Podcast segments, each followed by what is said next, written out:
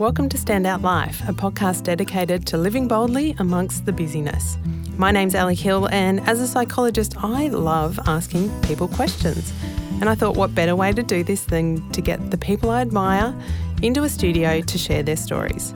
This podcast is our corner of the world where all of us can dive deep into what it takes to live a standout life. Occasionally, there are stories and expeditions that capture your attention more than any others. Today's guest is no exception to that. In fact, her story is absolutely fascinating. She is embarking on an expedition that is out of this world, quite literally. Many of us talk about the desire to leave our planet and to make this world a better place. Dianne McGrath is a living example of someone who is putting this into action.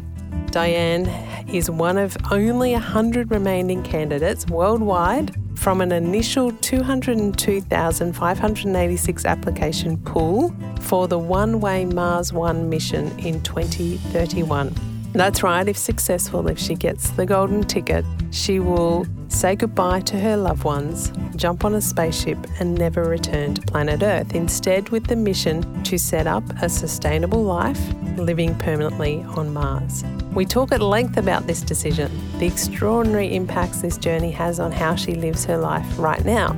For example, she permanently house sits in order to get used to sleeping and being in different locations. She experiments with her own food intake and what it means for her physiology and her biology, and she has ongoing biohacking experiments. What we uncover though is that Dianne's innate curiosity has been part of her entire life.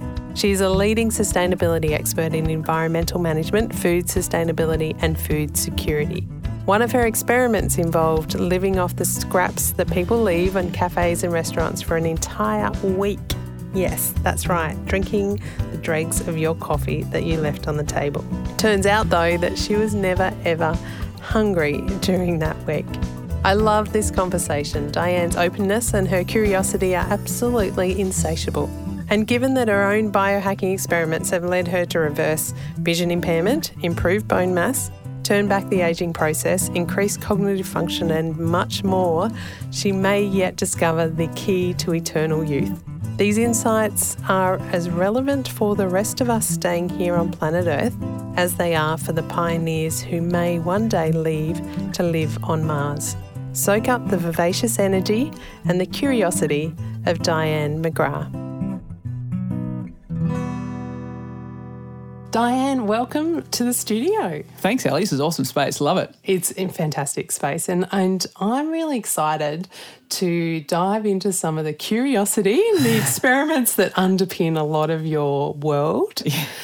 But I want to start at probably the the place where most people talk to you about and uh-huh. have the most around questions around is that you are one of the 100 people that are on the list for the Mars One mission. Yes. And I'm going to read this number out because they're you're, it's down to 100 and you're Correct. one of those. So there are 99 other people, but there were 202,586 applicants. Yes.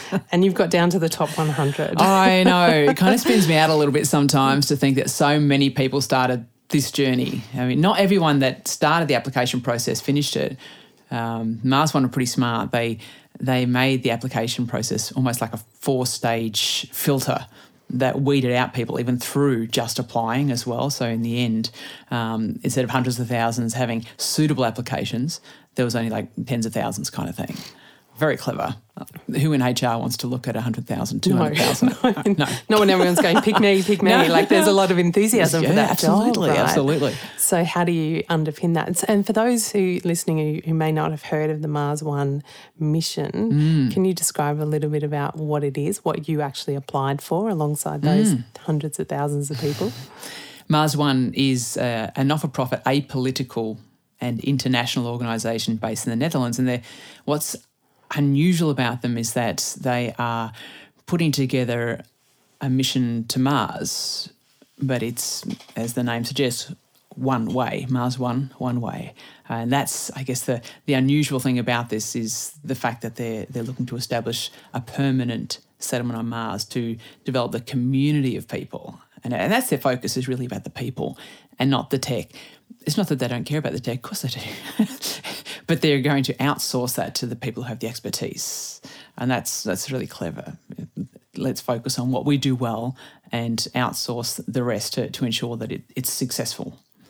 Can you remember that moment when you realised that you were in that top 100? Where were you? How did you find out? And what did that feel like? Oh, yes, I remember very clearly. Um, the day I got shortlisted to the 100 was after the interview process. So there'd been the application process, so the four stages in, in that. Then there was the, the medical assessment, and then we had the interview. So, and these happened a number of months apart from each other. I mean, it took months just to interview. I mean, they asked 660 people to interview. Imagine interviewing 660 people. It took months. Um, and they did it through Skype sort of interview. And, uh, and I, well, I made sure that I was one of the last ones interviewed because I thought, you know, you remember what you hear first or read first and read last, but the stuff in the middle, sometimes you've really got to stand out to be remembered. So I strategically made sure I was on the, the, the, the agenda, so to speak, to one of the last ones interviewed. And maybe that helped me, who knows. But I remember walking down a street in, uh, I was in sort of Coburg area in Melbourne at the time, and, and I'd set my phone an alarm to to look for my emails because I knew roughly what time Mars One would send out a notice of success or less so for the after that process, uh, and that was on the on the fourteenth of February. Um, so it was a very interesting Valentine's Day, mm-hmm. and. Uh, and I remember, but I, I didn't need an alarm because I was checking my phone all the time. And I was, I was walking down the street, and just, my poor partner, who I was with, I must have just been the most distracted person in the world, just looking at my phone, looking at my phone, and the alarm went off. But I, could have turned it off, honestly, um, just in case I'd forgotten that I'd applied to go to Mars. you know, it just sort of slips your mind occasionally. Um, so, so, I looked, and I remember opening up my my um, email on my phone, and and there it was, you know, the top of the, the emails because it just come through.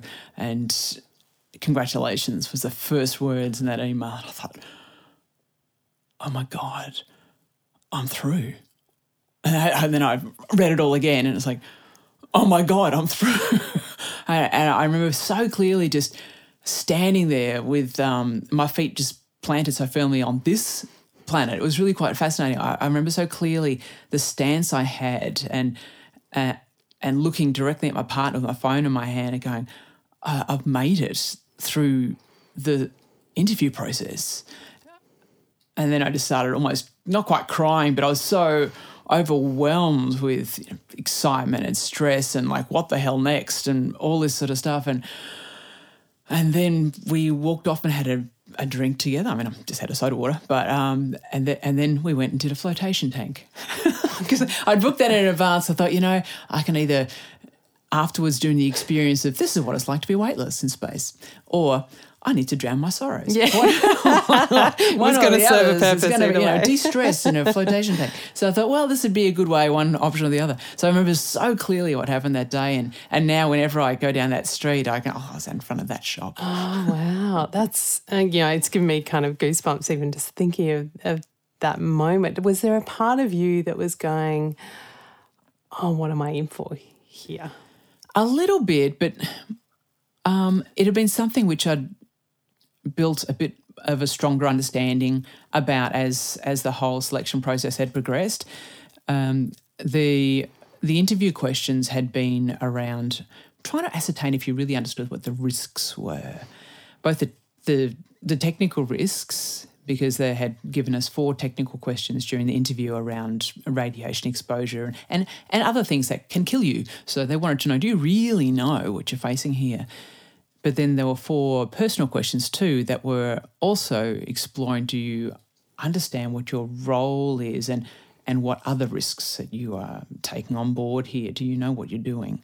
Uh, and those were around, um, I guess, uh, knowing what that the role of the mission was and how you see yourself in that mission and and how you are with your family. Do you have their support and things like this? So it was really an interesting interview. I'd mm.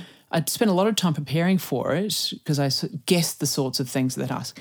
Most people who've interviewed people for roles will know the sorts of questions people ask. They're always the same sorts of questions. You just How do you cope under pressure? How do you get along with other people? Exactly. Have you ever been in a situation where when you, oh Yeah. so many so many behavioural sorts Yes. of you know tell us about a time when um, and it's always going to be to try and ascertain are you the right person for this role they've, they've already worked out by then if you've got the the skill set that's you know done earlier on that excludes they do that to exclude people in the application process and so forth. And now it's about you. Do you fit with this possible culture uh, and understand what your role will be in this in this crew in this team in this extraordinary endeavor? Do you fit with our values about what we're trying to do as an organization? And what they're trying to do mars one by establishing this permanent settlement on mars wants to show that we can share space as a united humanity so because they're international and apolitical their vision is to have crews of astronauts, crews of four, two men and two women, so gender balance, that are age diverse from four different nations, quite likely. And to show that this is something we can do regardless of our differences. In fact, we want to draw on those differences to show that we can achieve more and that borders don't matter. In fact, they make a difference instead. Uh, and so that's, I, for me, that value of this was was extraordinary, as well as the sustainability stuff. But that that alone, with what's happening on this planet today, with how much borders are being cemented even further in place in some instances, who we let in, who we don't let in, whether that's on a personal level or political level, um, those sorts of things. What if they were taken away? Uh, what if what if they didn't matter? What if that that vision that many astronauts have when they go to the space station? Many of them have said they'd love to take the world's leaders up there, just mm. to stand there and look down on Earth and realize that you don't see borders. All you see is nature. You see oceans, you see mountain ranges, you see the vast forests, you see life.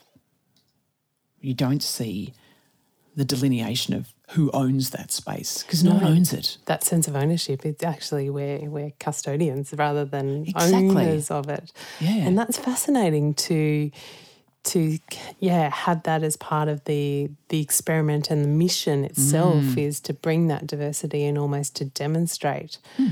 across the humanity, as you say, on this planet to Yeah. go. How does it work? What what might come up? What do we need to be aware of? What are the conversations we need to have? What do we need to stop having?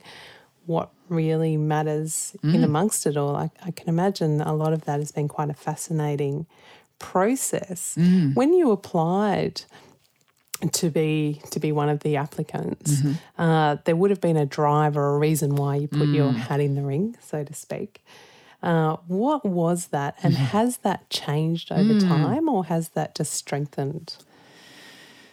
A bit of both. Um, it has both changed a little bit, but also some aspects of it have consolidated, like really consolidated. Um, the I guess the key driver initially was well, it, it was curiosity. It really was. I, I saw the ad um, in a, a science blog that I was reading. I can't remember the blog now, like which organisation or whatever put the blog out, but I remember so clearly sitting on my friend's sofa. Um, we were having preparing food for a dinner party, and she was chopping some stuff or baking some stuff, and there was no space for me to do anything in the kitchen. So I sat on the sofa and I was flipping through my iPad, and I saw this alert in the the science blog, and it's it was something along the lines of astronauts wanted for one way mission to Mars, and it was.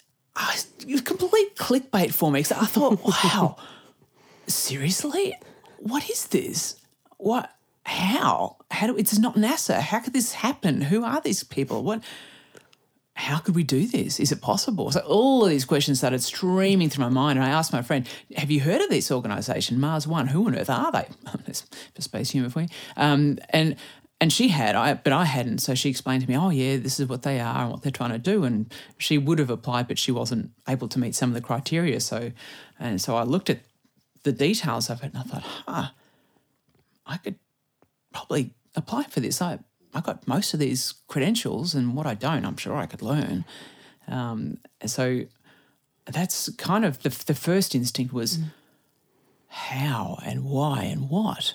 Um, and then as I dived into it further, and I realised that Mars One's mission to live there permanently meant that they would have to be completely sustainable because they can't rely on resupply. No, no, you can't wait for the Woolies truck to pull up. No, no. it's fresh free. No, no Uber Eats, nothing like that. You got to grow all your own. Can't be bothered No. today pulling up the cucumbers. No. Yeah. Absolutely. Yeah. So, so from the energy perspective, from water, from our materials, we, we can't. It's a seven month journey minimum from Earth to Mars. So you know, it's not like you're going to even just ship crates of things and then well, we're fine for toilet paper for the next you know two years. It doesn't kind of work like that. We have to be able to either produce everything we need to survive or reproduce it, which is part of the thing. How do we take the materials we have? and reuse them and reuse them, and reuse them. So the whole recycle, reuse, etc., which you know we try and drill into kids at school and try and display as um, mature and sensible adults. It's just part of how we would have to live on Mars. There's no oh, what we need to remember is this reusable? It's like no, everything already has Has to be. multiple. There'd be no reason to have anything on that planet unless it had multiple functions already or was not able to be broken down back to its constituent parts that could then be reused. Food, for example, food waste, anything that's left over, that's they're vital nutrients that have to go back into feeding plants that then get consumed by us again. Otherwise, our health deteriorates. Yeah. So, you know, the whole system has to be thought of like that. Um, and so that was really exciting to me as someone with an interest and expertise in sustainability. I thought, wow, we have to do it. We can't just give it lip service like we often do on this planet mm. because we still want to get our quick takeaway coffee occasionally like, oh, I forgot my keep cup or whatever, whatever mm. excuses we sometimes give to ourselves. And, Yeah. and some of them are quite reasonable. It's really hard to we be have the green. flexibility, right? Exactly. What you're talking about is you don't, and the audacity to kind of go, well, maybe, or Yeah. that's it. You only have what you have. if you have what you have, how do you make it work? And and it's, it's stimulated so many other interesting experiments, um, and that for me, like I, I spent a year living um, without bringing any new single-use plastic into the house. A couple of years ago, I thought, all right, you know, we do the, in July. There's something called Plastic Free July, which was started in Western Australia and is now a global phenomenon, which is fantastic. But one month, you can always suck it up and do something for one month, right? It's like people who do um, Feb fast or, you know, to stop drinking for the month Yep. or whatever it is. I thought, what if I did it for a year? What would that do? What would I realize and learn about myself, my own behaviors around the use of plastics or and how would other people respond to that and then what behaviors would then stay after that year is finished as opposed to just return to usual behavior which is often what happens after these other month-long experiments and uh, and it was an interesting interesting experience what if you couldn't have any plastic in your house It would be fascinating. So my last year, my son got into me about um, plastic free July. So we did it for the month, and I I kind of went into it going, yeah, a month, no worries. We can totally be conscious of plastics for a month, and was blown away at how much plastic is everywhere. Like even going to buy a toothbrush, it's wrapped in plastic. Like it's so and and um, fruit, fruit and veggies, and if you want to buy organic from some shops, it, the organic fruit and veggies are the ones that are wrapped in plastic. Like I'm trying to. It seems counterintuitive, doesn't it? I mean, Yeah. and so many pieces what of fruit already have a package. That's right, An orange, that's it has a natural package It's around it. so, what did you learn after a year? What, how, what did you find? What did you change? Mm. I became healthier because I couldn't buy any packaged food. Um, I had to cook all my own food from scratch, like everything, any sort of sauces or condiments that you'd normally make, even the jars you often buy things in, underneath, sometimes they have a plastic lid. So things like this is like, oh, um, I found the hardest thing was working with um, medical aspects. So for hygiene uh, and you know sanitized products and so forth, everything's got plastic.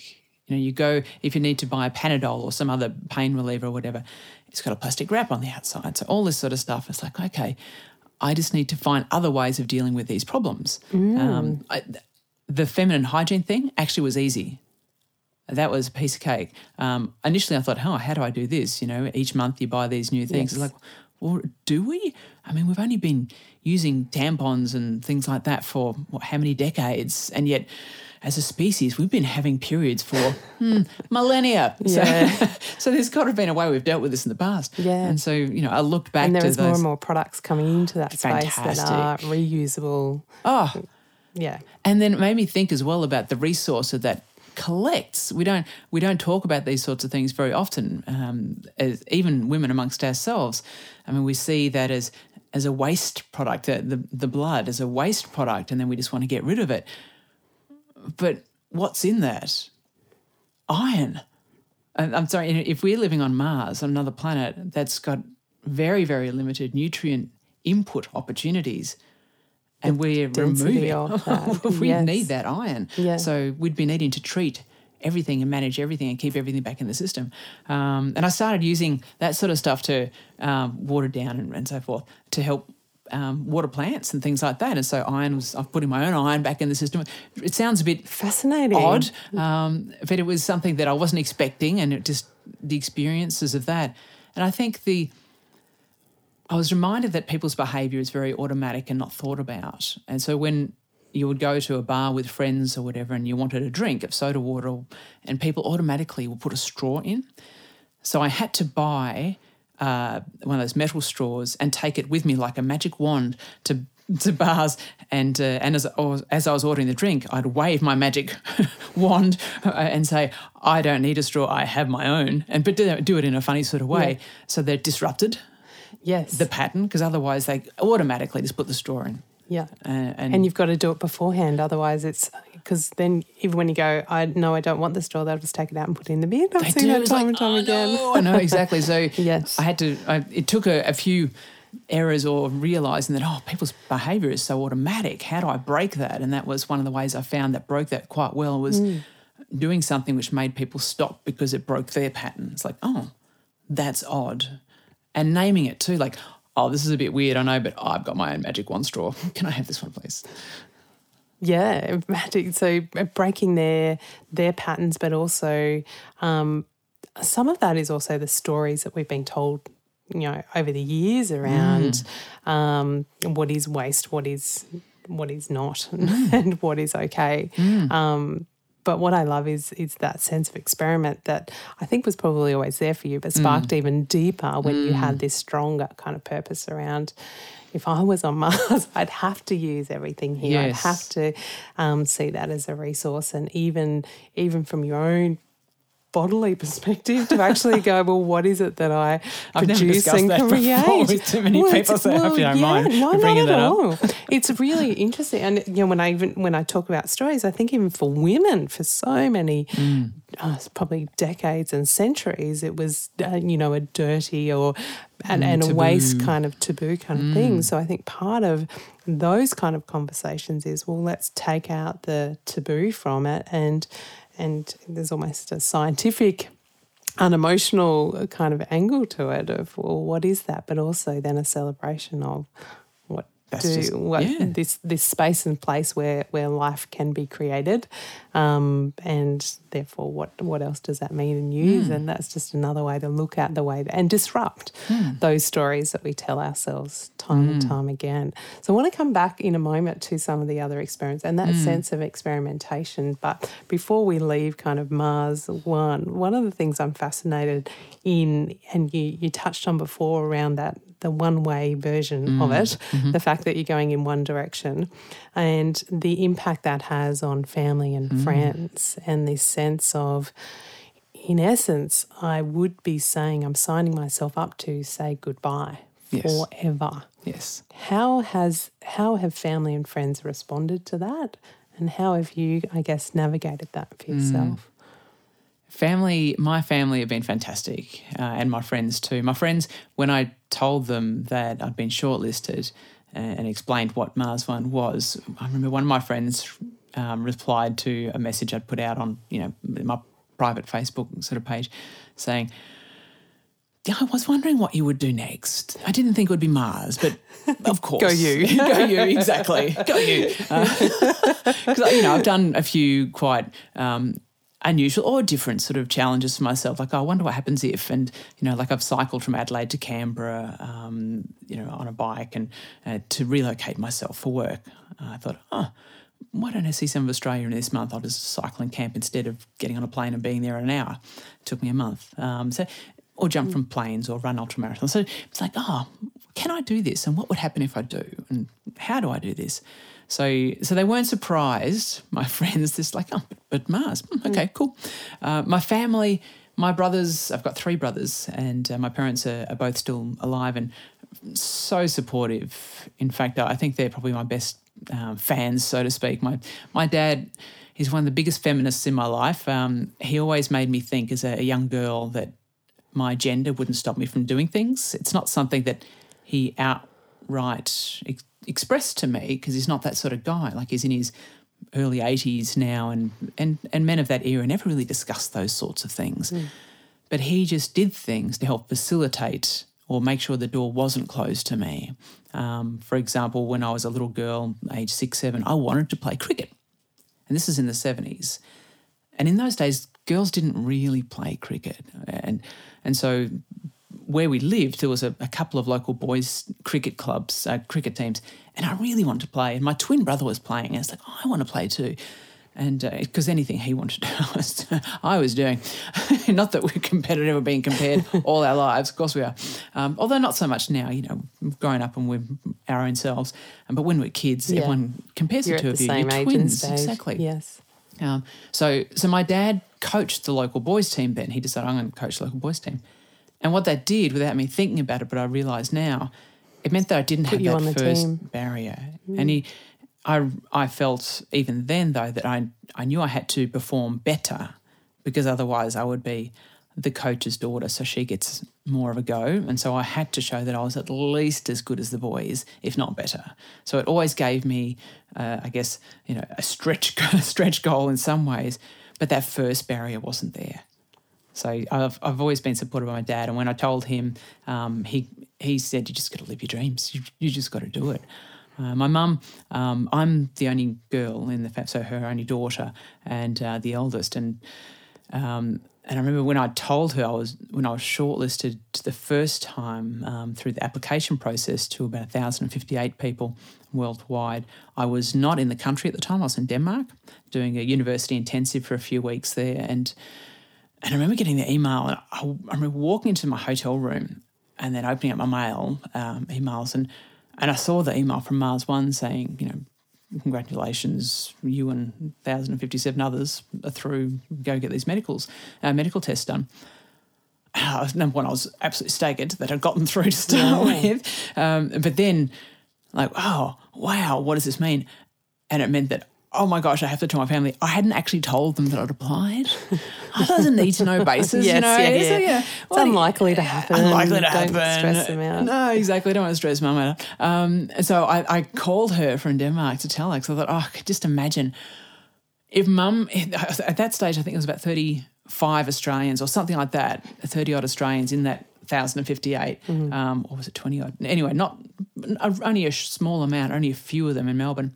And I thought, oh, if my mum hears about this through the Courier Mail or the Herald Sun, Yeah. I'd be in It's more trouble than actually telling her I'm going She'll to Mars. send me to Mars Yeah, quicker exactly, exactly. So I'm betting on the phone and tell her. I tell, and um, after much discussion, like it's not the it's not the conversation you have with someone every, every day. Um, and it took me a while to actually you know, spit it out. I, I, I told her that I applied for this job with this company who's based in the Netherlands, and I- every like, how do I get to the final stage of saying I might be going to Mars? Um, and eventually, when I told her, it was She's probably going like, that's the worst negotiation of a job ever.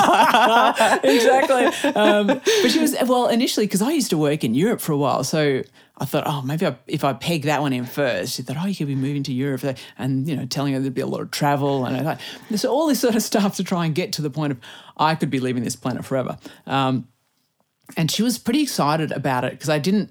I didn't tell her the one way bit straight away. I told her about the Mars stuff, like I could be going to Mars, uh, and but of course anyone that was alive and a, you know and old enough to remember the the late sixties when Yeah. the space race was at its peak and and humanity like mankind first stepped on the moon, which was in July 1969, 50 years this year. I was born the day after that happened. So it was a huge moment in time. Yes, for my mother, obviously, she had twins, but for humanity, because everyone on this planet that had access to any sort of media was standing around a television, listening on the radio. All of the planet felt they stepped on the moon. Doesn't matter where they were from. So there was a moment in history that united humanity. And more people signed up to do a PhD then than any other time in history. So what could we be? And so my mother was obviously wrapped up in that concept too. Like, my daughter could be a part of this next giant leap for humanity. Of course, you've Yeah. just got to do this. Um, and we had some discussion. I mean, you know, the one way bit was a bit of like, okay, um, that's, that's a bit different. Um, but then when she realised still that, well, that doesn't negate the extraordinary outcome that this could be, open the door. Yeah, amazing. Got to go. Yeah. Yeah, so completely supported, which is fantastic. Uh, and and how I've come to terms with that, the second part of your question, it's I guess I get asked about it a lot, and so I do a lot of personal reflection. I journal pretty much every day. I meditate every day, at least once a day, sometimes a couple of times a day, and. Uh, and during that space, I, I often will reflect on those sorts of things. Uh, and I've worked with psychologists and counselors on on some of the elements of the psychology of what we would face going to Mars. I mean, when when I first got sh- shortlisted in the 1058, I had a look at all the health risks that astronauts face, and and mental health is one of the top ones. I mean, you think about the extreme isolation, the extraordinary pressure, depression, anxiety, tension. Oh, it's the kind of things you you use in torture chambers. Like, it's, it's- Absolutely. Yeah. And so I thought, well, how can I build my own personal resilience toolkit so I can deal with this sort of stuff or be at least able to know where to look and what to do to, to draw in some of those things or or lean in and draw out from myself ways of dealing with this. So I started working with some um, some people on this exact stuff to start working through grief and loss because people started talking to me as if I was dying in 10, 14 years instead of just going to another planet. You know, so it reevaluated some of my relationships that I had, and I started working through other elements of, of self worth as well, and and expectation of others. Um, because I, when I think about what I may fear the most, because I don't have a lot of fears about it from a technical perspective. If things break, they fix them, or we're dead. I mean, you know, I can't control some of those things, Yeah, yeah. but I can control how I respond to some of the things that occur, and and some of the the biggest pressures are the ones I put on myself in life, usually, uh, including expectation. And so I thought about if I'm on Mars, and in maybe one of the early crews, then how much of humanity's expectations am I taking on board? What am I expected to do on behalf of everybody else? And so I've been trying to to continue over the years to work through that and realize that I can only just be the best me I can be in that moment doing that thing. And that's going to have to be enough. there you go, humanity. Just, just, just back off for a little bit. No, no, no, no, no. no. But there is a sense of I could imagine um, in a in a sense of loneliness, uh, that sense of responsibility could feel really um, heavy to the point of paralyzation, which is not conducive at the time. What have you, and you alluded to the journaling and meditation, uh, what have you changed then for life here, right now, Gosh. based on on So some much. of those? Uh, if you put Dianne McGrath 2013 against Dianne McGrath today, 2019 versus Dianne McGrath 2031, you'll see this trajectory of growth, which towards this Dianne 2.0 that um, phenomenally different person. Looks the same, a few more grey hairs, a few more lines, you know, but dramatically different both from my behaviors but also my mental health too. Like i've really changed a lot of the way i experience the world including the basic stuff of what i put into my body as well i eat in such a way that facilitates better mental health um, i have other behaviors you know, remove things in, in my life that may um, challenge in some ways that aspect of, uh, of mental health too but at the same time, I work on things that build my resilience. So I house sit permanently. Um, I have been doing that for about four and a half years nearly now, because I know that one of the greatest stresses we have in life is when we actually move home. When we move our house or whatever, especially if we're building a place or moving to somewhere new and tradies and all this sort of stuff, the stresses of that can be extreme, especially if you have families or relationships and all this you've got to balance too. So uh, I've discovered that a lot of astronauts, so NASA, when they do their training with their astronaut crews, will often have them moving every handful of months to the nation or, or state or whatever where they need to learn that technology or where the skills are they need to experience. Um, and so they're moving a lot. And I thought, oh, how will I deal with that if I if I start to expose myself to that now and move very very regularly? How can I build a sense of resilience that I have great health, just generally good mental health, excellent work practice, um, life experiences, and that, and try and work out how to bring these positive behaviors or keep them in my life in such a way that I can adapt and do it wherever I am and or if things are so disrupted, learn how to quickly reintegrate them or in different ways. Um, so that's been something which has been a remarkable journey for me as well to discover the, the behaviors that are important to me. Um, and meditation has become one of them. It mm-hmm. didn't used to be, but it is now. Um, and other little routines that I can't routinize too much. Because if I routinize them too much, once they're disrupted, that causes distress. And so I've discovered this this aspect of habituation, which in um, in behavioural psychology, from the stuff I, I, do in my research, if we do something every day and pay very little attention to it, it, it does nothing. It, it creates no behaviour change at all. So I need to make sure that when I'm doing certain behaviours, that I add mi- mini disruptors to it. Like for example, I've taught myself to brush my teeth with my left hand. It increases brain plasticity, number one, but it also means that if my right hand I break it for some reason, I can now do it with my left. So little things like this, like oh, I'm now brushing my teeth with my left hand. I'm feeling that I'm not actually touching those back teeth very well. Huh, that's really interesting.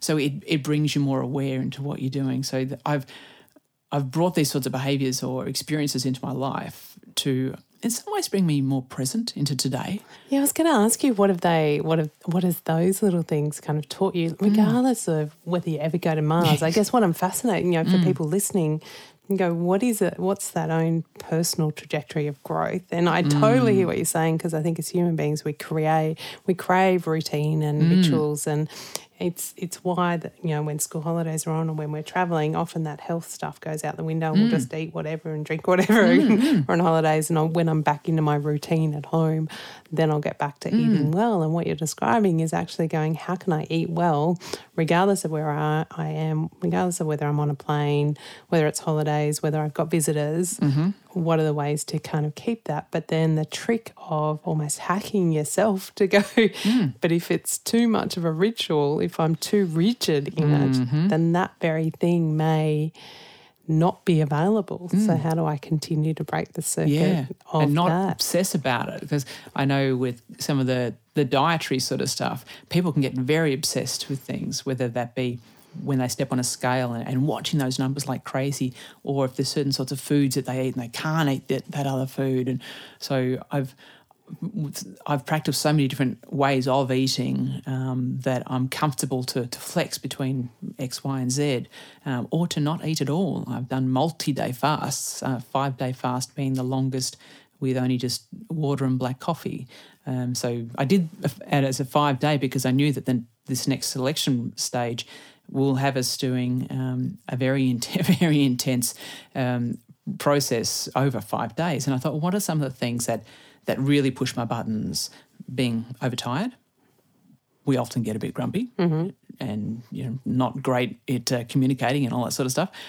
And when I'm really hungry, so I thought, well, can I break those, or can I learn to to deal with those in such a way that are um, going to negate the impact that they can have? And so I thought, well, if I can not even think about food, if food doesn't even matter to me for five days, that's not a problem. So I can deal with the fact that if the food that's presented to me during selection is stuff that I don't like or don't want or whatever, I can go, that's fine, I just won't eat for five days. No big deal. Um, and then the other one is sleep. Mm. And, I, and I've immersed myself in it so much, sleep, and just because of the fact that you know, astronauts sleep at least one hour less a night in space than they do on Earth. And we already undersleep, honestly, especially yes. in Australia. We get what, about six and a half hours of oh, sleep a night? It's appalling. Some of that research around heart disease and the impact on that is, is mm. really um, remarkable. Like, even in the last six months, I've looked into some of that and it's oh. eye opening. The change in um, daylight savings. Mm. So they've actually seen that seismic shift and health impacts mm. um, increase just when we go back or forward an hour. Isn't that nuts? It's scary. It's like jet lag. You, are putting your body through jet lag yeah, every year just yeah. because you can get a little bit more sunlight for a short while. What is it? Just it's their natural. What's the natural environment? Our body for millennia gets these signals from the sun, the temperature, etc. And why do we try and force these other things onto it Yeah. that completely disrupt the way our cycle works? So, So, I what did you do to hack? Yeah. Oh, sleep. Yeah, really. Uh, there's so much about sleep that can improve our health. And, and I thought, well, number one, I need to work out how I can sleep in any sort of environment. So, you know, or if I only get a short amount of sleep, how can I hack it in such a way that I can improve and increase the amount of deep sleep I get in particular? Because that's that's the part that happens early on. So for those who are less aware, when we sleep, we get deep sleep, light sleep, and REM. Usually, they're the three sort of phases of sleep that we get, and and deep sleep tends to happen earlier in the night, and that's when our body repairs itself. Uh, is one of the main things, but also it's when um, research seems to suggest now, more recent research, that's when our, our brain sort of flushes as well. Some of those amyloid beta plaques and stuff like that that can lead to, or is associated with um, dementia, and that's like, well, that happens then during the deep phase. You don't wanna lose no, that, No, no, no. That's really important. Yeah. Um, and so then we have a look as well at the other end at REM. So REM is really important though too. We, even though most of the research suggests that if we lose the stuff at the start, if we don't have much deep, we increase our risk of all cause mortality of dying so much more than if we don't have much of the REM. So go to bed early, ladies and gentlemen. Makes a big difference. But you can get up earlier. That's going to be okay as long as you're still getting some REM, because that does a lot of work in in working out and putting together memory. Yeah. So connect all those connections. It's it's what we dream as well. It's, it's putting all these interesting connections together and creating and consolidating things into longer term memory. All happens in that second phase of our sleep. And so, mm. you know, I realize that all right, if I can focus on the first bit first, if I can hack my sleep, even if it's short, so I still get a good chunk of deep, and ensure that I'm doing things to support good memory consolidation and, and you know the other part of it, then then that's going to be a winner no matter whether I'm on this planet or in space. It doesn't really matter. Um, so all the sorts of things such as you know, making sure I get good light exposure, like natural light exposure, the sun, uh, waking up at a regular sort of time of the day if I can. Um, sometimes life, you know, a plane early, whatever, whatever. Um, coffee, making sure that I'm not drinking a lot of caffeine after a certain hour. So I, I learned so much about how the body responds to to the stimuli that we give it um, in relation to sleep that I realized I was doing some behaviors that can affect that so dramatically. And so I started to ex- explore them, take them out, put them back in, take them out, put them back in, and track them. Um, I've got a number of different devices that I use to track sleep and to work out if I do this thing, what happens, and I follow it, and I can see how much deep I get and how much REM and so on. So, so I've learned how my body responds to stuff and continue if I need to increase it for a while bang, go on there. Like when strategically, if I'm exercising one day, I'm going to want a lot of deep sleep that night if I'm lifting weights because I want it to repair and build new muscle. So I'll hack, do some hacks that night to get better deep sleep that night. Um, or if I'm doing a lot of learning because I'm writing my PhD and I'm, I'm wanting to explore ideas and so forth, I'll do some things in the, the afternoon or evening that are going to support better REM so that my mind is doing this really interesting processing work at night um, for me. So I wake up and go, ah, of course, A and B equals Z, not D. And I can bust that out and write that before breakfast. Absolutely, A thousand absolutely. words done. yeah.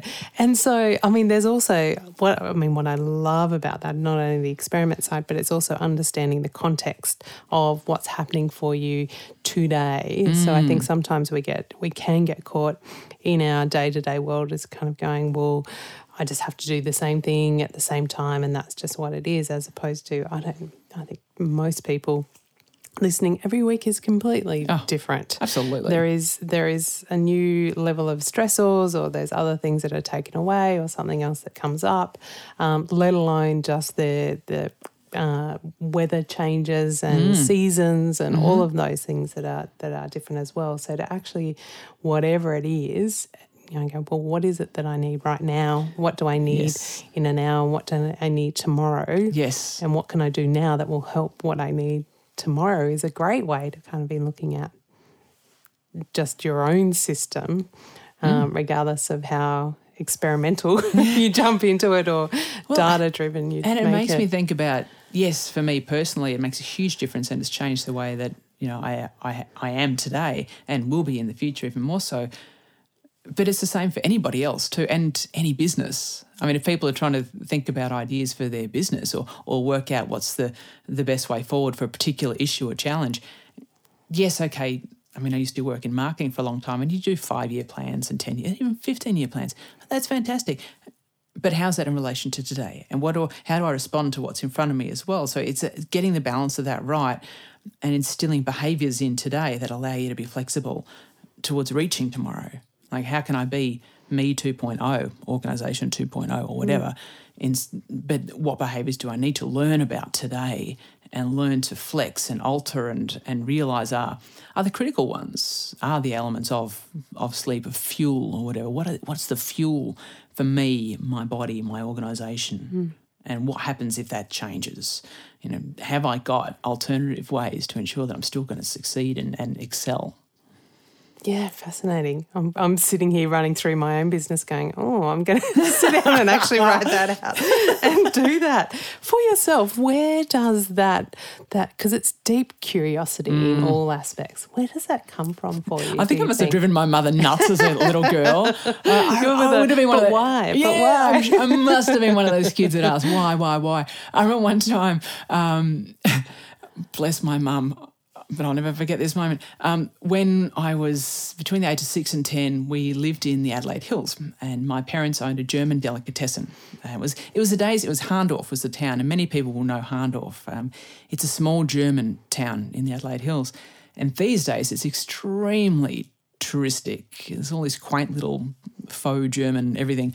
In those days, back in the 70s, it was a tiny, tiny village that had two German delis, two pubs, and not much else. It was devastatingly quiet. So it was a lovely place to grow up. You'd ride your bikes and go fishing in the, the creek or whatever else. And my parents owning this deli, mum used to make all her own pickles and preserves, except for a few things that she would st- stock from um, a supplier in the Barossa Valley. So I remember one time going with her to the Barossa, which is a beautiful place in mm. Australia, down to the Barossa to this this place that made pickled onions and stuff like that. And uh, and I remember going to the factory and I was, oh my gosh, how exciting! You know, all these belts and people in coats and with little bonnets on, all the sort of really fascinating for a kid. And I remember seeing as all, uh, with all the different exciting machinery, there was this big red button just near it. And I was six or seven at the time, so I didn't read really well. I could read okay. And I wondered what would happen if I pressed that button. Next thing you know, bam, bam. Dianne.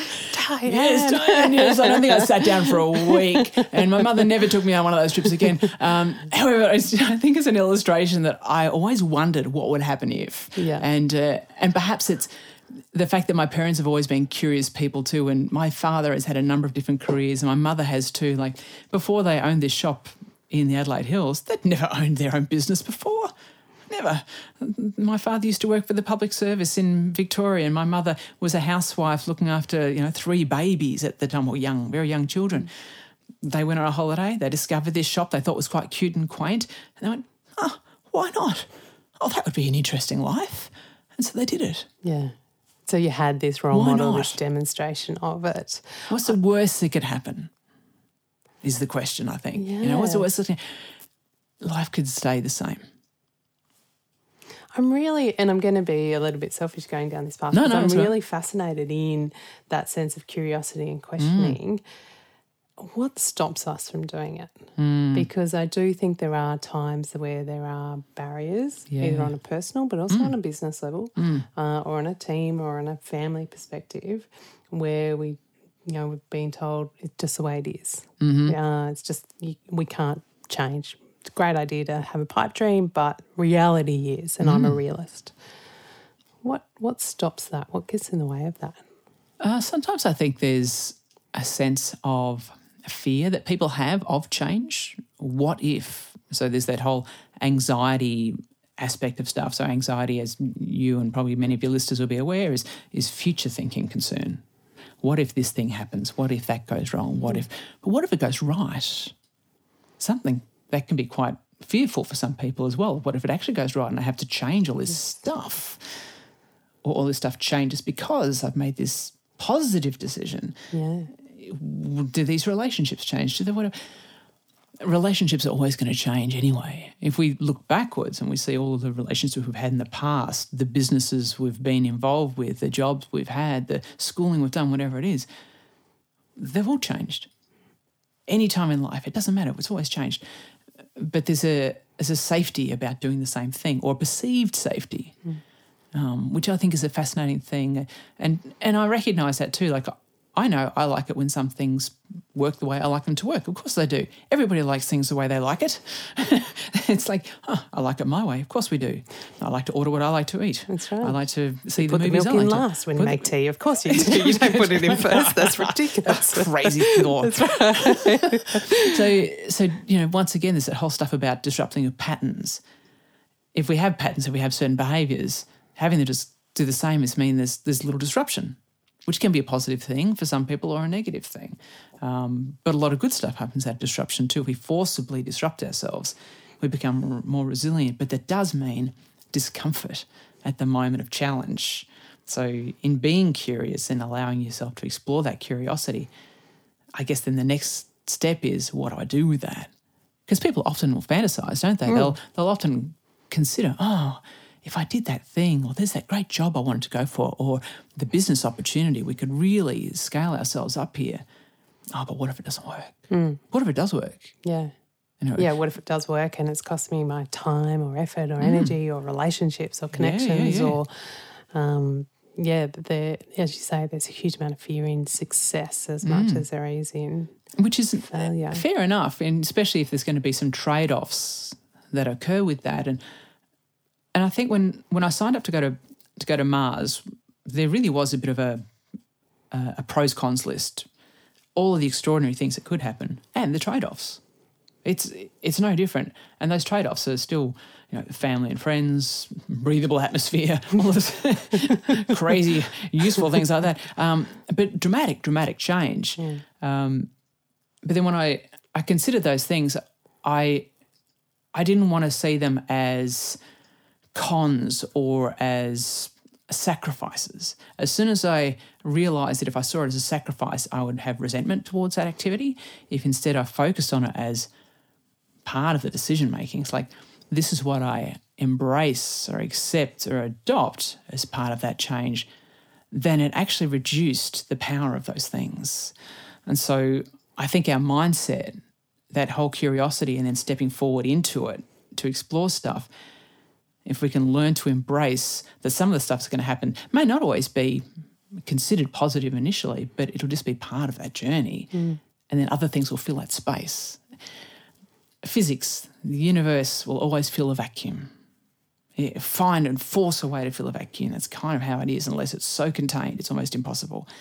And that's not how life works. So the vacuum will be filled with other extraordinary things and other challenges. And that's part of the the the adventure.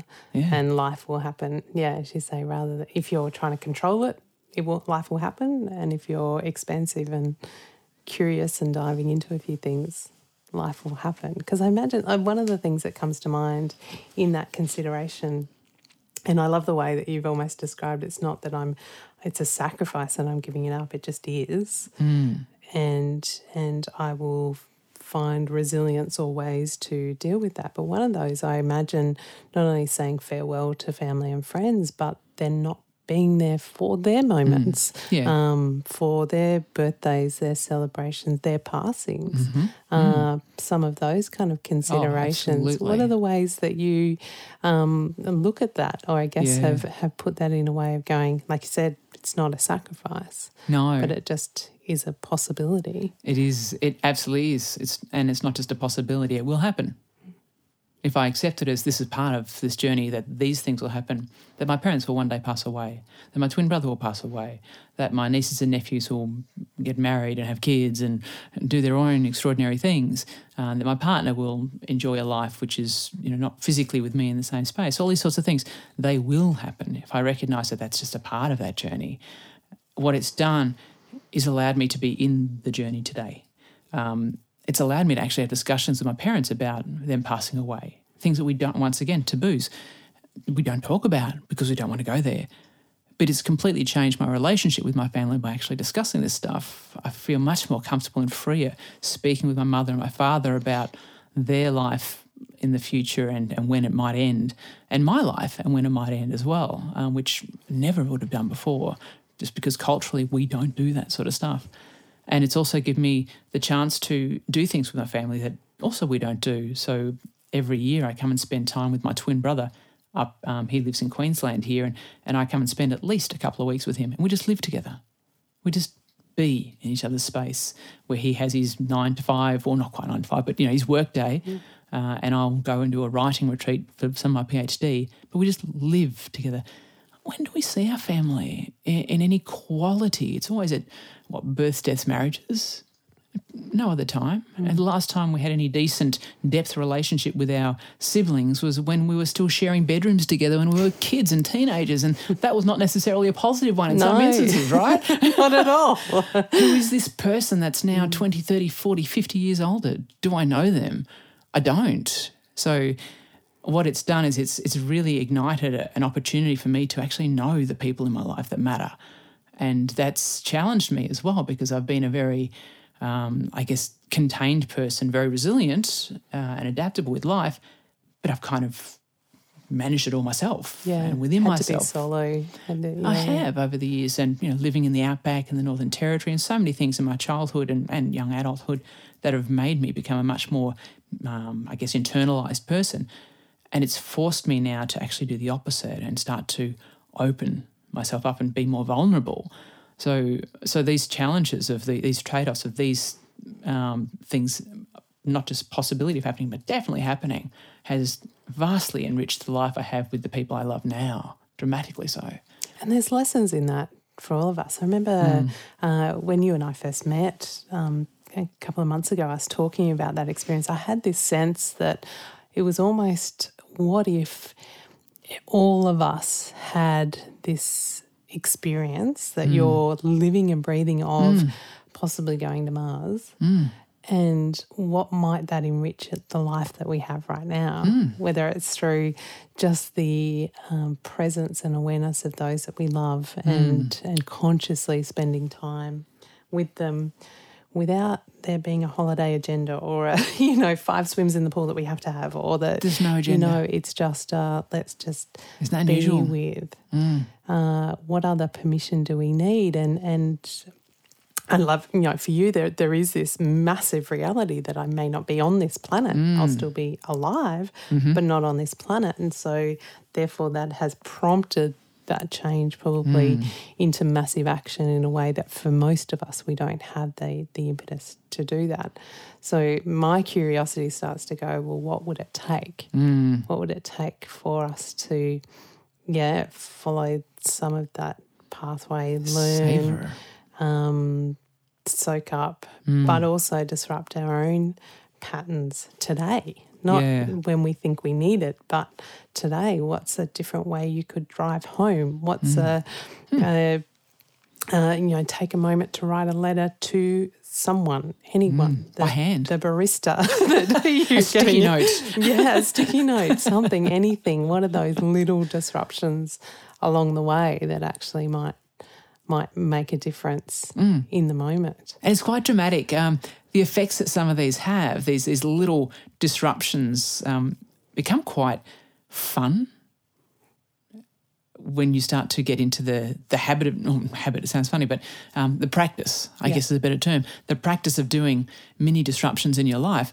becomes fun as well. It's like, oh, oh, that's what that feels like. I never knew that's what it'd be like to brush my teeth with my left hand. Or have you got whatever. any cool examples or fun ones that you have oh, tried, played with? Gosh, I'm sure there's plenty. Um, oh look, and it is kind of attached to an experiment I did um, for my research. Um, I spent a week living off food waste. Now, um, and we might explore this in more detail mm. or not, but um, it, eh, the the challenge for myself that I gave myself was sadly I wanted to show the world that we throw away so much food when we dine out. Uh, and, and I'd written a publication and presented something at a conference and blah, blah, blah. So the world of academia would see what these results look like, but the world that we live in would not. And I thought, oh, I want people to understand and experience this. So I decided to, to do this quite publicly on social media. And I did it through Instagram and Insta Live and stories and that. And so I'd go to a cafe or a pub or wherever that people had been dining. And after the diners had left, I would sit at their spot and finish what's left on the plate. So um, I didn't know these people. I didn't pay for a single thing to eat all week. I could bring nothing from home, etc. And uh, and I remember one of the the points of disruption that I found quite funny was for coffee. So there were the two examples. One of them, um, I remember sitting down. I was in a. I went into a food court where I knew there were some reasonable, okay sort of cafes, and uh, and this fellow was drinking his coffee in a takeaway cup, and there was another takeaway cup next to him that I could see because it had the lid off. There was still a bit of coffee left, I thought, ah, oh, there's my coffee for the morning, and and so so hunter gatherer. that's me exactly. I don't need to go out the bush; it's right there in our urban environment. Um, so I, I, I saw there's an empty seat next to him too, and I thought, oh, I'll just sit down and finish his coffee if it's not his. So I asked him, "Excuse me, is this is this your coffee?" And he he just glanced up from his phone and said, "No, it's not." I went, oh, great. So I sat down and I just slowly slipped it, uh, sipped it, and, and just he, he turned away and went back to his phone. I was worried that, oh my God, this guy's going to think I'm so strange drinking this coffee that's left over. He paid no attention to me. Zero. None. None, none at all. Which is funny. It, it brings to mind the spotlight effects which you know you'd be probably quite familiar mm-hmm. from um, the psychological perspective. Um, and for the listeners that might be less familiar, the spotlight effect occurs when we think that everybody is looking at us, when in fact most people aren't. And that's strongest. Which can be disappointing when we realise it's really strong. But it's also freeing. It's very, it is. Um, if we're doing a behaviour that we think is socially a little bit out of the ordinary, we think even more people are looking at us. And so I thought the world is looking at me eating this man, or think, drinking this man, or it wasn't, but yeah, this cup of coffee. coffee. And no, he didn't care. He was so immersed in his own world, and most of us are immersed in our own world so much that we don't see what's going on around us. Pluses and minuses. How much do we step out of that and actually engage with what's going on around us? So that was one of the things I learned that the people don't, in the most part, give a toss about anything else that's happening yeah. if it's not affecting them directly. And the lens that you had was really about being conscious of the food that was left. Yeah. Um, so it's an incredible experiment. And I, I can't help but there is a part of me almost feeling for you. I'm almost feeling for the cleaning people who wanted to pick up the plates that you were going, no, no, no, I'll have that. Thank you. And did you have I that? I did. In fact, um, another coffee example is um, Melbourne, full of fabulous laneways and great cafes and yeah. hole in the wall type stuff. And, and I remember being in uh, one of Melbourne's famous sort of laneways um, and I, there's a fave cafe I had there because I was quite sick of these milky sweet coffees. I don't have coffee with milk or with sugar. And I thought, oh, I really just want a good quality long black. So I was stalking cafes that made that made just hanging coffee. around. They're going, exactly. can I get something? No, I'm no, good. No, I'm, I'm good. good. I'll be back in a few minutes when this guy leaves. Um, and, but, and I noticed that um, in one of the outdoor um, seats,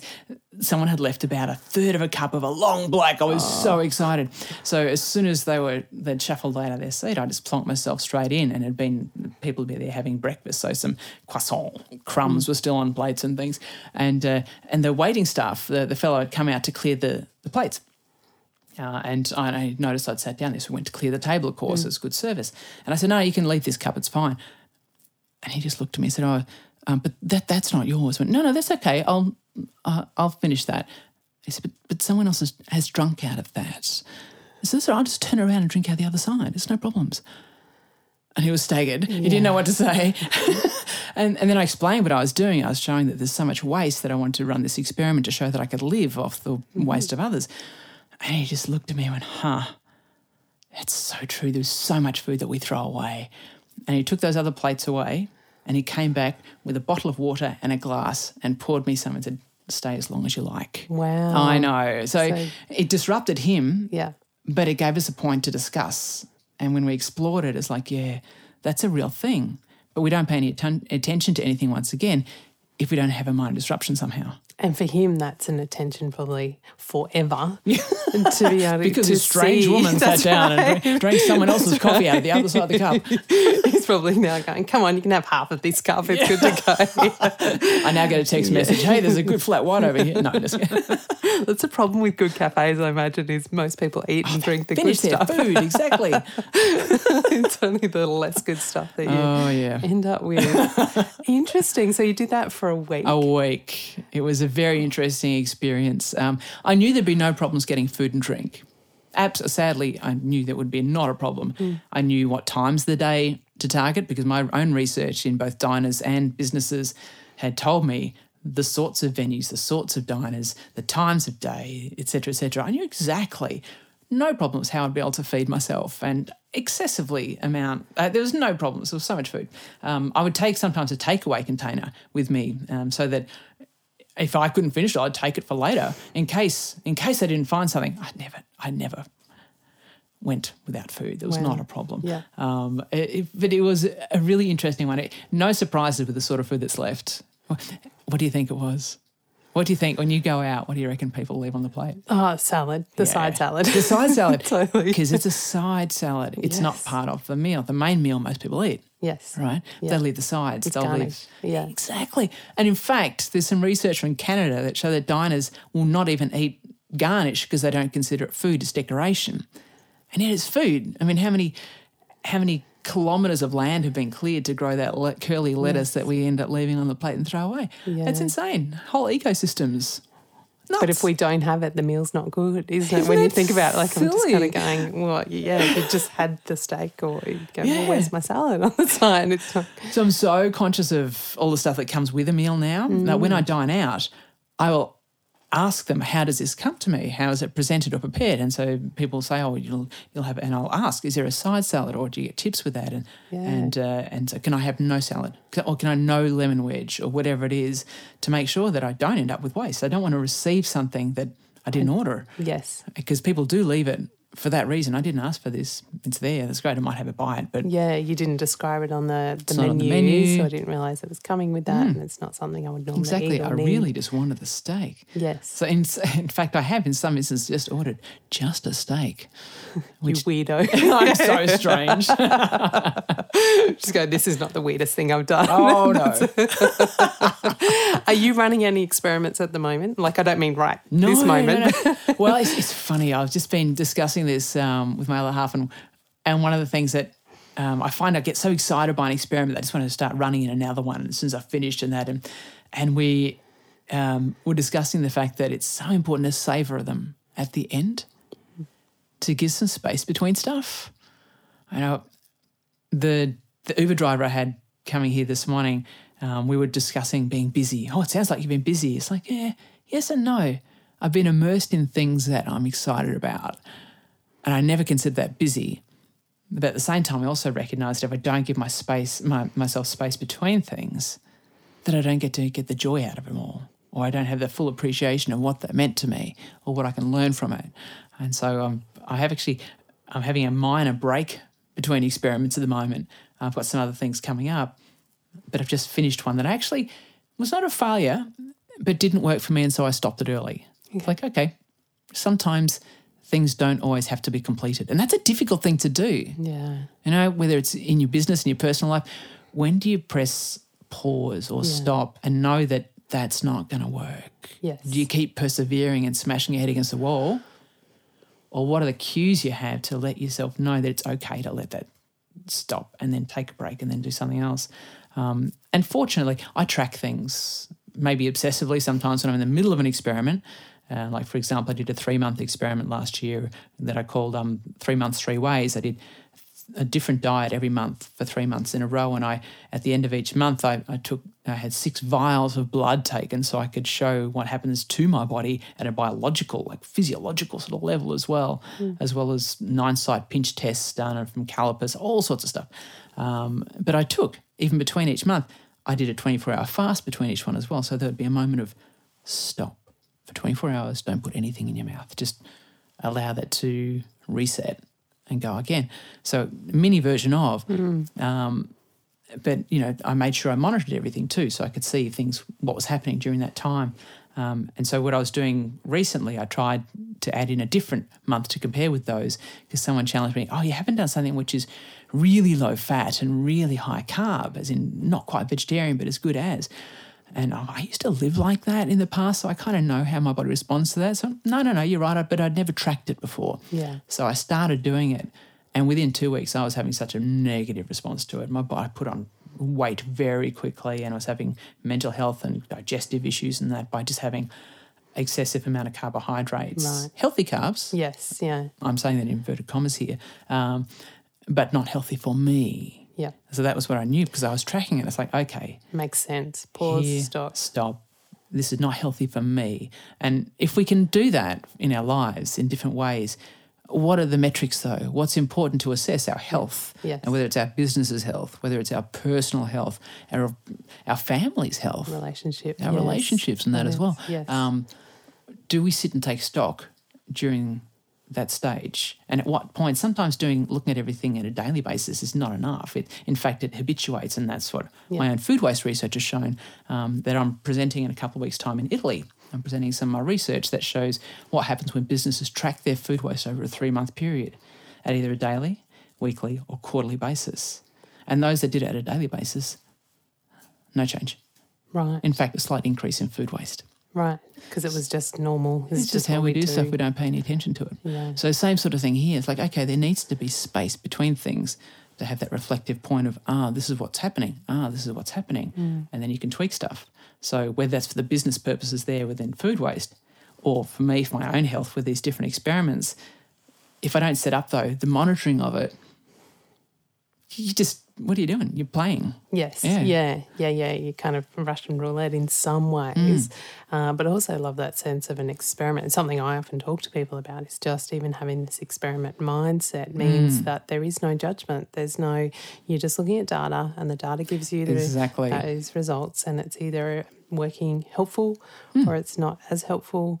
And so this sense of you almost remove a sense of failure. It just well, Exactly. it wasn't the data wasn't serving the things that really matter. Absolutely. And so, therefore, it absolutely makes sense to pause. Mm-hmm. Um, but then, yeah, I really love that concept of creating space as well because I think we do, we go, right, well, let's quickly sweep that on the carpet. We won't talk about that one. We'll get on to the next Mm. one because then I can be telling people about that or having a sense of purpose connected to that. We learn so much though about the things that don't work out quite as we planned as well. If we don't take the time to actually look at that and realize, oh gosh, that does that thing for me or my business or my family or whatever, then perhaps that behavior is not a great one to do regularly. I might want to not do that. Or the opposite, I might want to do more of that Yeah. because it has a fantastic response. So And we don't know. no, it's knowing yourself. It doesn't have to be because it works for someone else. Correct. It's how, and yeah, what's the, what feedback am I getting for me? we are That's all so different. We are. I'm so much anti the bell curve. As a statistician, my undergraduate degree, I spent four years doing statistics. Now, I don't wear a cardigan or, or, or have one of those pocket protectors that many statisticians may have in people's minds. However, But they do hand them out at graduation, Uh, don't they? Exactly. yeah, it's, it's bigger than a p value for those of us who are statisticians. Um, so, so I'm I'm really conscious of this thing called the normal curve, you know, normality and the bell curve and that, and uh, and and most results look at averages and means and so on, and then try and stick you or your business or that statistic, that figure under a bell curve of oh, this is what's normal, and then there's a cutoff at each end usually you know the, the stuff that's the outlier that's more than 5% like really like oh that's an unusual No, result so we don't pay much attention to that. But that's where the story is. If we don't see the outlier because we're not looking at those figures we're missing a chance to learn something. I could be that outlier and in fact i seek to be how can i push myself or challenge myself or extend myself in such a way that i'm always going to be at the tail uh, because that's where 2.0 is, not in the middle of the curve. Yeah, don't do what we've always done. Yeah. Yeah, my brain's ticking over, going, yeah, that's where I want to be too. what does and that honestly, mean? probably most of your listeners do already, and they're on that yeah. already. They're the early adopters and things like that. And But it's that permission to fly that. I often mm. talk about the freak flag, right? It's to fly mm. that thing that makes you different to the, Yeah. and and part of this podcast so it stand out. But it's not actually about notoriety or, mm. um, but it's just that permission to do it Yeah. the way that suits and fits for you. Um, I want to start to wrap up, but I do have a couple of questions. One of them obviously we've spoken quite a lot about Mars One mission and, and the ambition and the process and what that's meant for you, and obviously a lot of thinking around that. If you don't go, where does that sit for you in your thinking? completely fine. Um, obviously, I'd love to go. That's my my goal and part of my dreams, but part of my dreams. And none of us are the whole of one dream. You know, it's those who are the most resilient will often have multiple interests in life. Mm. They're going to have eggs in many baskets and not just in one. Yeah. If you drop that one basket and all the eggs are broken, you're kind of screwed. That's not how I see myself in life. And we're all those of us who are fascinated by life or curious, always looking at reading and exploring different things.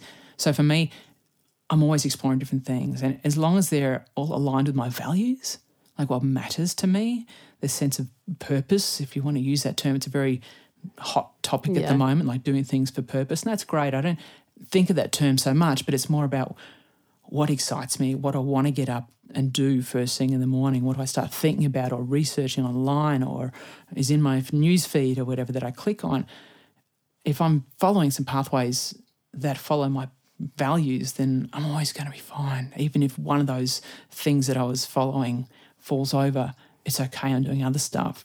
For example, my food waste research. Because of the expertise I've gained in this, I led one of the advisory boards to the Australian government in the recent development of our nation's food waste strategy. Uh, so I've been quite pivotal in some of that sort of stuff.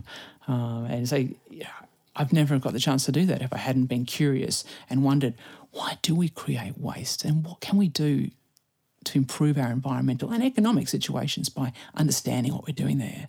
So I'll always find something useful to do that might make a difference on this planet. Yeah, yeah. And just maybe Mars will still be there. exactly. I want to come full circle. The name of this podcast is called Standout Life. When you hear that term, what does it mean to you mm-hmm. through all of the curiosity and experiments and questions you've asked? What does it mm. mean to you to live a standout life? to not be afraid to be the outlier, to in fact embrace it. It's taken me a number of years to be comfortable in standing out and realizing that I am different.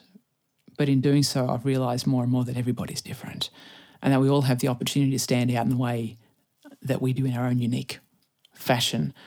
And that that's actually pretty cool because they're the stories and they're the interesting things about each other and ourselves and our organizations or our communities that just make me fascinated and curious about, huh, how interesting. I want to sit down and have a cup of coffee with you. Tell me about that time when. Yeah, they're the conversations I want to be part of as well. Absolutely. Dianne, thank you so much for your time. You're it's been such It's a been delight, and uh, we might do this podcast from Mars one day. Who knows? that would be awesome. Delayed telecast, but absolutely. right. Thank you. You're welcome.